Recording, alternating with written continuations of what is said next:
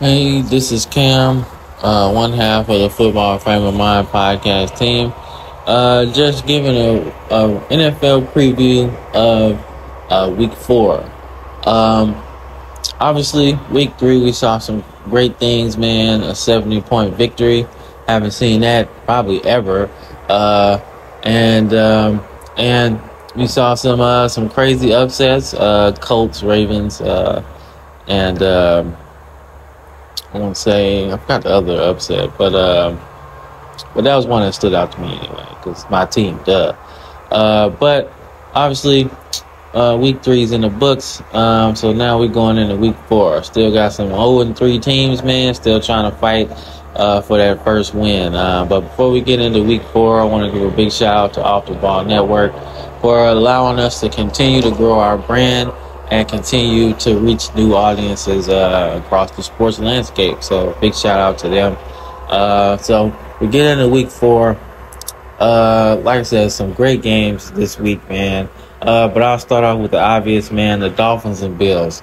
Uh, the Bills have been lighting people up, man. But this will be a true litmus test uh, against a team that can go against them blow for blow, uh, player for player, offensively anyway. And defensively, the Bills have some uh, players that could stop them. Uh, but offensively, this is really what I'm looking for. I don't expect defense to play much part in this. This could be one of those forty forty games. Um, and like defensive coordinator gets to take the day off for some, at some capacity. Uh, but obviously, you got Josh Allen and Tua uh, going toe-to-toe to see who's going to be who's going to win this game, man. But it's going to be those two guys dueling it out on the field. Uh, obviously, I want the Dolphins to win every game because that's my Super Bowl pick. Uh, but big game. Uh, it's criminal that this game is at like twelve o'clock. Uh, it should be the primetime game. So if it's not switched to the primetime slot by, you know, the time this video comes out, um, it's still criminal. It's, it's ridiculous that they would put a game of this magnitude late in the uh, early in the day like that. Um, But whatever. Okay, so second game I want to talk about is uh, obviously the uh, toilet bowl, as uh, we say sometimes in our fan uh, fandom. Uh, we got the Broncos and Bears, man. Um, I don't know where to go with this one, man. But two really, really bad teams in a really, really bad place. Um, obviously, I could talk about better matchups than this, but I want to talk about this game because the implications moving forward. Um, if the Broncos lose this game, man, expect some real changes within the next month or so. Uh, October is going to be really, really, really funny or really, really cool to watch how they either bounce back from this horrible start or how they implode within themselves um, after that. Now, the Bears, I think they can win this game uh, just because I'm more... Uh, I have more faith in Justin Fields uh, than I have Russell Wilson.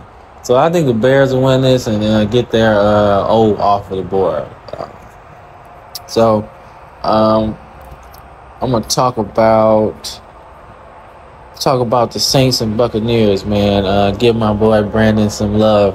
Um, obviously, Derek Carr's health is important. Uh, so... I do think that they have way more talent than the Buccaneers. But the Buccaneers are playing at a high level, man. Baker Mayfield's having a career resurgence.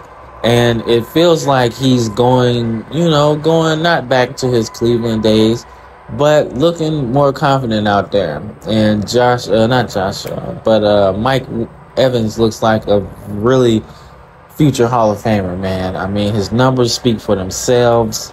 He's really, really good. I mean, he's looking like a weapon that Baker can really trust out there. So I don't really know what they have in the run game per se, but um, I do think if Derek Carr plays with Alvin Kamara coming back, I believe, um, I think I think the Saints can take this game because I like what they have on defense, and uh, but it's predicated on Derek Carr's health. So if he comes back and plays and they don't have to go back up, I got the Saints winning this game um, just because they have a little bit more. Okay, last game I really want to talk about um, is, let's see, let's see, let's see, let's see. Uh, all right, I'll go uh, Ravens and Browns. That's the game, last game I'm talking about, man. Okay, so uh, looking at this, um, obviously the Browns lost their running back. Um, And uh, Nick Chubb, he's gone for the year. We might be down two running backs this uh, for this game because we lost Dobbins in week one. And Gus Edwards uh, left the game with a concussion. So, um, I really don't know what to expect, man. I'm really sold on the uh, Ravens defense, right? But I'm not sold on um, our offense. And Deshaun Watson looked pretty good, man. Um, so I think this might be one of those ugly games because the Browns have a good defense. How about Jim Schwartz uh, coming back, doing his defensive coordinator thing, man? Um, he's a guy that has been has has a very long tenure in the N F L, man. Just a couple, maybe a couple stints as a head coach at some point, but he's had some really good defenses in this league. So it's interesting to see um, what he does, man, with this defense and how they attack Lamar Jackson, man. And for us, how we going to get after Deshaun Watson, man? I mean, shoot, we play uh, we play a uh, running quarterback, dual threat quarterback at practice. So, but Deshaun Watson has the ability passing the ball that Lamar hasn't really got to yet. Um, so that's going to strain the defense in a sense to stop him.